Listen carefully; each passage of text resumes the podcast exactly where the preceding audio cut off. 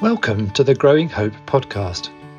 Growing Hope is a charity providing free therapy for children and young people with additional needs and their families in partnership with local churches across the U K. Growing Hope aims to grow hope for children, hope for families, and hope in Jesus. This conversational podcast is based on interviews with Growing Hope therapists, giving practical tips, strategies, and insight into their field of expertise. It's hosted by Amy Hobbs, speech and language therapist.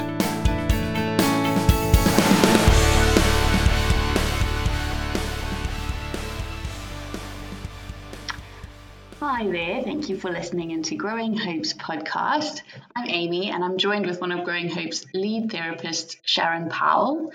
Sharon is a specialised paediatric occupational therapist and she's worked with infants and children of all ages in medical settings and schools and in communities um, all around London. She is leading the Growing Hope Broccoli Clinic, which is just starting out. Welcome, Sharon. Thank you.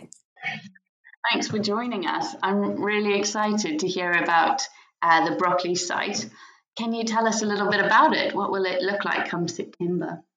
Um, I'm very excited about it too. Um, I think it'll be a great space for children, young people and families um, to come where they feel accepted, understood and heard, um, where they'll leave with a better understanding of their child's needs, Um, to have some, hopefully have some helpful strategies, um, a space where they know that they won't be alone, and um, just that there'll be hope for something to look forward to for tomorrow or the next week or a few years' time. So that's the hope for um, the Broccoli site. Wow, that sounds amazing. It sounds like such an important uh, role that you're going to be playing in, in setting up the clinic and that the clinic will play in the in the community. It should start in September, is that right? Yes, that's right. Great. And you're an occupational therapist. Can you tell us a little bit about that? I know that um, for the people listening, they might have had varying levels of experience with occupational therapy or with therapy in general. So can you give us a little background on what is occupational therapy and what do you do? Yes, definitely. So um, being an occupational therapist means that it's my job to problem solve with children or young people, parents, teachers and carers to find solutions for activities or tasks that may be challenging or difficult for a range of reasons. Um, I help with everyday tasks for getting ready, everything from getting ready for school to writing or learning in the classroom, uh, being able to participate in play, finding things that are fun to do after school, um, making or eating dinner and feeling calm enough to go to sleep at night.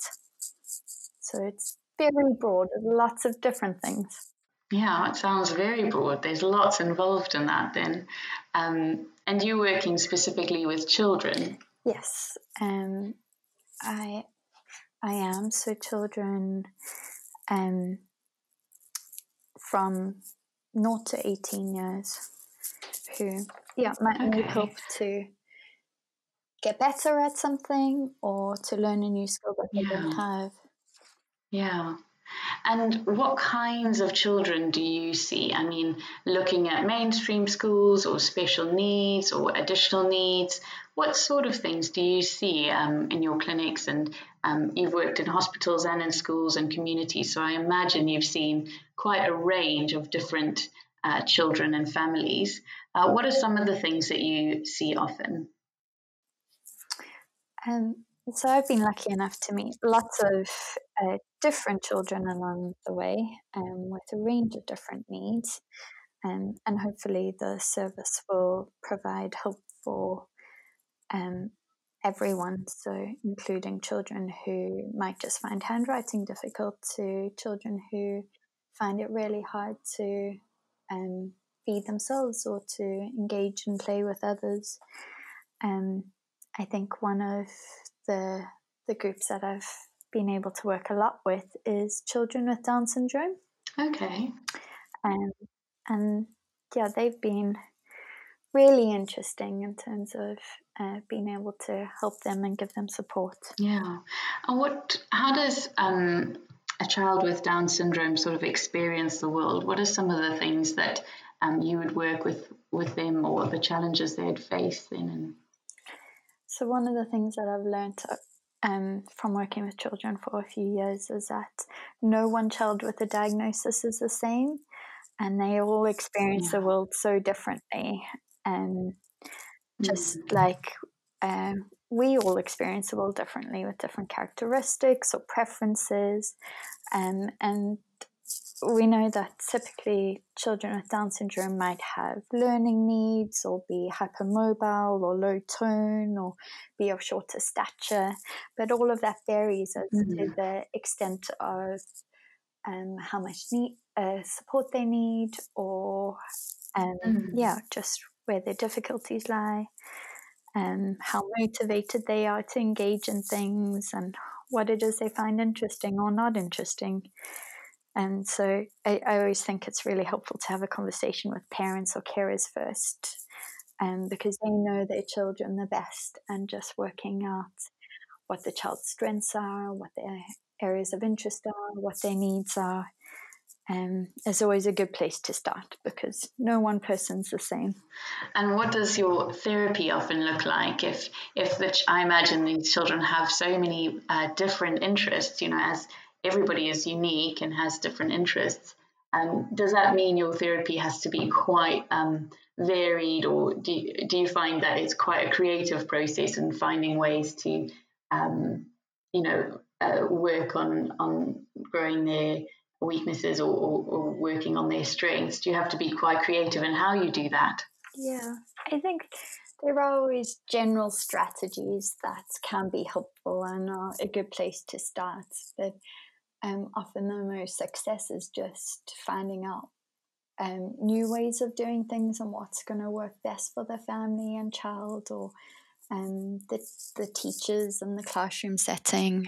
Um, And so a lot of it is problem solving and working together, and not um, being seen as like the specialist in dictating things, but actually mm-hmm. finding out from everyone yeah. um, what what the best solution is and coming up with it together. Um, and also um, with children, if, if it's not something that they're interested in or motivated to do, um, then... Uh, it doesn't matter what kind of strategies or recommendations we make, um, because it, they're still not going to be engaging as well as if they're really excited by it and want to be doing it and want to be achieving something. So um, making sure that the child's involved in, in what we're doing is really important. Yeah, I can imagine. I know that um, in some of the kiddies that I've worked with as well, uh, similar to what you're saying, that they... you often have to find what they're really motivated by. And sometimes that can be really, um, really fun or really different for me, because it's not necessarily something I know about. I know when I started out, I um, I didn't know much about dinosaurs. And then I um, had one little boy who loved dinosaurs and was highly motivated by that. So we, I had to learn very quickly as much as I could about dinosaurs to, to make therapy interesting for him. You find that you, you incorporate those sort of, yeah. you, you learning a lot about different interests in your job. Yeah, definitely. I think it's, um, working with children is just so much fun, and there's always a new song that you're having to sing, or yeah, different area of interest that you need to tap into, or different programs or characters that you need to learn about. Um, so it yeah, it's definitely not boring working with children. And so you've worked with a variety of different um, kinds, uh, different children, and different kinds of settings. Um, and now, Growing Hope, is this going to be like a A, a school sort of setting, or is it going to be like a clinic? What what do you see that looking like? So it'll be a clinic-based um, service where um, mm-hmm. children and um, their carers can come um, to receive therapy. Um, ideally, it would be really helpful to be linking in with other community services or and schools mm-hmm. in the area. Um, so that's that would be really helpful too, because um, evidences around putting things in place within context. So um, although the service will take place within a clinic, it would be helpful that those things can be carried out within uh, the setting yeah. that the child wants to be doing them into. So working together with everyone involved with the child is, is would be really helpful and is what we would aim to be doing. I can see that that would play a huge role. How is Growing Hope uh, for you? How does it differ from um, services you've worked at in the past? Is it um, do you think it will be quite a similar thing to what you've you know done before? I think um, in some aspects it will be. I think um, providing Uh, best evidence um, practice and um, engaging with parents and children is something that I've obviously done before. I think where this is different is that it's just a different environment, a different setting, different expectations. Um, and yeah, the the hope would be that people are able to access it without, um, yeah, just seeing it as a place where they feel comfortable and supported, where differences are celebrated, where strengths are encouraged, mm. um, and let, maybe uh, for people to be less intimidated with it not being a medical mm. setting or, um, yeah, so just a, a space mm. where people feel supported. Wow, that's really important. Um, that sounds so exciting. Um, do you have any tips or tricks for parents? Uh, I know you were talking about um, your work with children with um, Down syndrome. Uh, do you have any tips or tricks for parents which you've found over the years uh, to be useful or helpful? Uh, yeah, I've got a few, I think. And um, the first one is always to give opportunities. And um, sometimes I think we tend to shelter children, or um, if it's something that they find difficult, it's just easier for us to be doing it for them. And so just giving them the opportunity yeah. to engage in something is really important. So even if they're not successful in it, just mm. them having the chance to do it um, is, yeah. is really important. Um, I think another one is just uh, breaking the tasks down. So um, we never want a child to feel unsuccessful or that they're failing. And, and so in giving them the opportunity, sometimes it's about giving them small parts of it so that they feel like um, they're doing well and that they're achieving something in it too. Yeah. So maybe you could start the task and then get them to finish it off so that they feel like they've achieved it.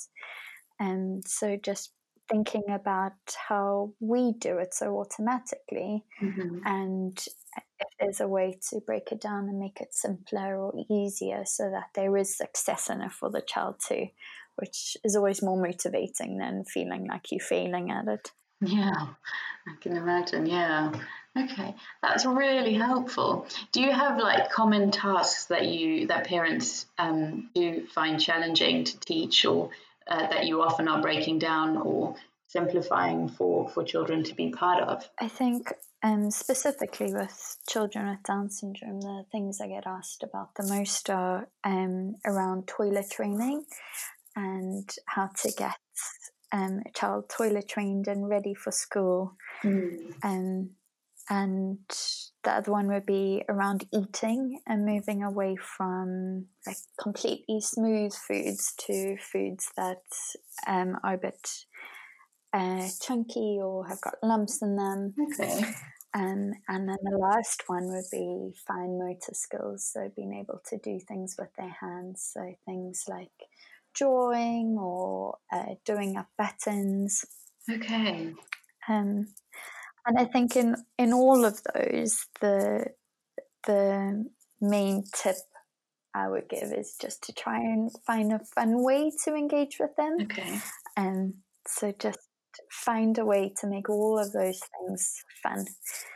Um, another one would be to practice them frequently. So if you're only giving it a try once a week, it's really hard to get better at it. Whereas if you um doing it in small little bursts more frequently, yeah. there's more chance of them learning and picking something up and yeah.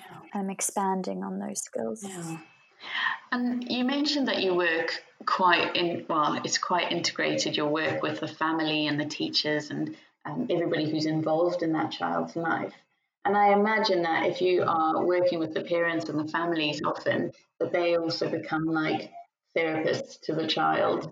Um, is that sort of an accurate sort of interpretation? Or definitely. That that is always the hope, and um, that the parents would be kind of more knowledgeable than me and know what to put in place and know how to do things. Um, mm. And I think they come with a, a really important uh, knowledge of their child as it is. So what their child likes, what they don't, what they find easy, what they find difficult. Um, so that's, they already know more than I do with regard to their child. And then uh, just kind of making some suggestions or showing them something that they might not have seen before. Um, but the hope would be that they could then take that away and put that in place and um, do it consistently at home rather than just once off in a clinic room, which um, is the is the hope. So, yeah, that they would know. That you acknowledge that parents are almost the experts on their children, and even though you are the expert in, you know, occupational therapy and the way that muscles and the brain works and, and all of those sort of activities, that the parents being experts of their own children is almost as important in that, in the therapy process and, uh, and you know, supporting their, their, their needs and, and growing their, you know, their skills. Yeah, definitely. And you, you mentioned that it is quite a consistent of consistency in what the parents do with the child at home uh, and at school uh, is, is an important aspect of it. And I know, because I'm also working in, in the therapy sector, I know it can be uh, sometimes quite a long road in, in you know, working with children, and particularly children with additional needs. Sometimes you have to do a lot of work, lots of repetition and practicing um, before you necessarily see results. And sometimes um, you don't always see progress as um, discreetly as, you know, somebody who isn't necessarily um, in the family or seeing that child every day. Um, how do you um, sort of manage that process of keeping keeping going or um, being patient or yeah, being persistent and doing the activities and the, uh, the, you know, whatever it is that you've got to do with them when you're not necessarily seeing results or you're not seeing results yet, or when progress might feel slow? How do you as a therapist um, sort of manage that for yourself? Is that quite a difficult thing, or is it easy to just sort of um, you know, have the goal in mind and, and work towards that? So I think um, one of the biggest things is setting expectations and what it is that we expect and what it is that um, is achievable too. And so within that, setting smaller goals. So not expecting a child to go from Um, not being aware of toilet training to suddenly being fully toilet trained in a week, because that's not necessarily achievable. Um, and so actually, what do the little steps in between that look like? And actually uh, just starting at them knowing when it is that they need the toilet, or when they're wet or dirty, and them being able to sit happily on the toilet. Those, that would be progress. It's not being fully toilet trained, but that's still, that's progress. And so just thinking about, um, yeah, what the expectations are that we're setting and making sure that they are achievable. Mm. And is that something that you, that parents would also, um, you know, encounter or struggle with? Is that something that you work with parents on? Yes, I think, um, for lots of parents, sometimes seeing the small steps in between can be difficult. And so just highlighting what those st- steps look like, and actually them um, supporting their child to meet the first few steps means that then they can progress on to the next few. Um, I think the other thing with parents is finding um, a network of of parents or carers who are going through something similar or having children with similar needs can be really helpful, as long as it's a supportive group. I think sometimes there are groups that aren't as supportive, but if there's one that's supportive, it can be a really nice way to say, oh, actually, my child wasn't doing this either, but now they can do this and this, and actually there is hope, and they are there. There is the possibility of them progressing and doing better. And also just um, hearing someone who's gone through the same challenges of it being a slow progress um, and taking a long time and requiring consistency over a long period, I think it's just really helpful to know that you're not the only ones doing that, and that actually there was success in their end, and it is worth working through it and, and keeping going.